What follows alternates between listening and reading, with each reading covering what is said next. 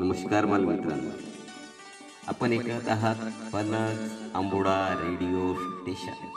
मी radio jockey Mukund पुन्हा आपल्यासाठी घेऊन येत आहे भाषेची गंमत बघा भाषा ही आपल्या जीवनामध्ये एक अविभाज्य अंग आहे. आईपासून आपण आपली भाषा शिकत असतो आणि आपल्या भाषेचा नकळत याप्रमाणे विकास होत जातो. अशीच भाषेची गंमत घेऊन येत आहे आपल्यासमोर जिल्हा परिषद शाळा कवठा बुजरूड येथील सहाय्यक शिक्षिका कुमारी पुन्हा हुशार मॅडम. तर त्यांना आपण ऐकूया. धन्यवाद.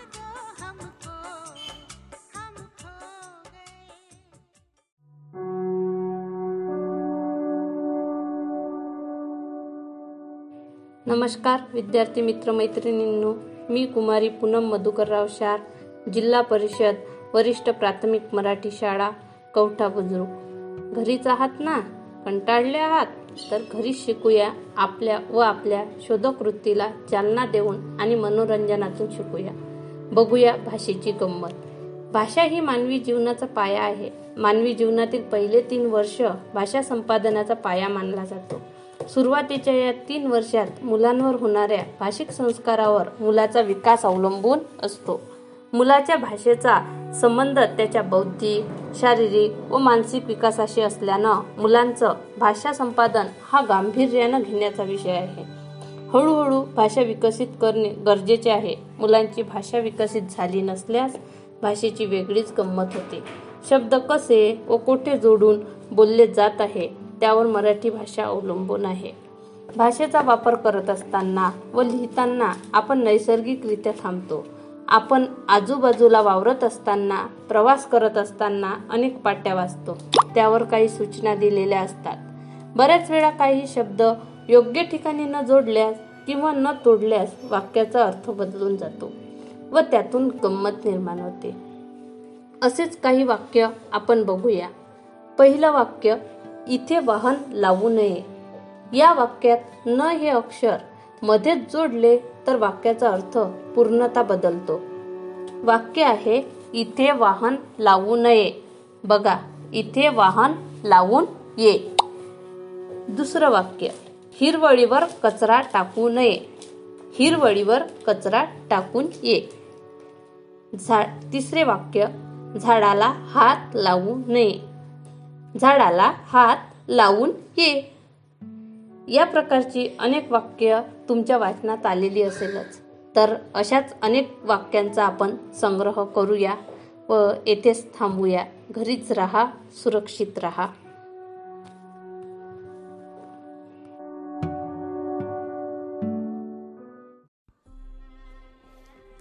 नमस्कार बालमित्रांनो माझ्या विद्यार्थ्यांना.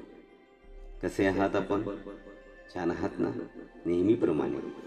चला तर मग घरीच राहून आपण थोडाफार अभ्यास सुद्धा करूया बरं का? बघा सर्वच विषय आपल्या जीवनामध्ये फार महत्त्वाचे असतात. मराठी इंग्रजी हिंदी भूगोल इतिहास असतात ना? बघा काही काही विषयाचं खूप आपल्या जीवनामध्ये महत्त्व असतं. जसा की एक महत्त्वाचा विषय आहे तो म्हणजे इतिहास. आहे ना? इतिहास माहिती असणं म्हणजेच आपला वर्तमान चांगला घडू शकतो. तसेच आपला वर्तमान भविष्यात चांगल्या प्रकारे रूपांतरित होऊ शकतो. म्हणून आपल्या पूर्वजांनी लिहिलेला किंवा आपल्या ज्या देशामध्ये घडलेला जो इतिहास आहे तो इतिहास जाणणं आपल्यासाठी फार आवश्यक असतो. चला तर मग जाऊया. इतिहास तज्ज्ञ आदरणीय श्री संतोष झांबरे सर हे आपणासमोर इतिहासाची माहिती घेऊन येत आहे त्यांना आपण ऐकूया. ओके? धन्यवाद.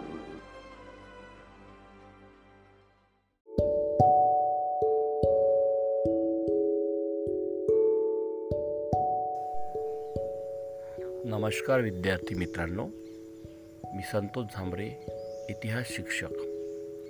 आपणास इतिहासातील काही गुज गोष्टींविषयी माहिती देणार आहे. माणसाच्या प्रगतीचे अनेक टप्पे जेव्हा आपण बघतो तेव्हा आपल्याला इतिहासाची आठवण होते. अश्मयुगीन काळापासून जंगलामध्ये पशुपक्ष्यांप्रमाणे जनावरांप्रमाणे फिरणारा मानव आज अवकाशामध्ये भरारी घेतो. तर हे प्रगतीचे टप्पे जाणून घ्यायचे असतील तर आपल्याला इतिहास उलगडावा लागतो. डॉक्टर बाबासाहेब आंबेडकर म्हणतात जे इतिहास विसरतात ते इतिहास निर्माण करू शकत नाही. या पृथ्वीच्या अफाट पसाऱ्यामधील माणसाने केलेली प्रगती हा इतिहासाची साक्ष आहे. तेव्हा आपल्याला इतिहास बघायचं म्हटलं तर कुठून सुरुवात करायची आणि कुठपर्यंत थांबायचं हा प्रश्न पडतो. तेव्हा इतिहास संशोधकांनी शास्त्रज्ञांनी इतिहासाचे तीन कालखंड पाडलेले आहेत.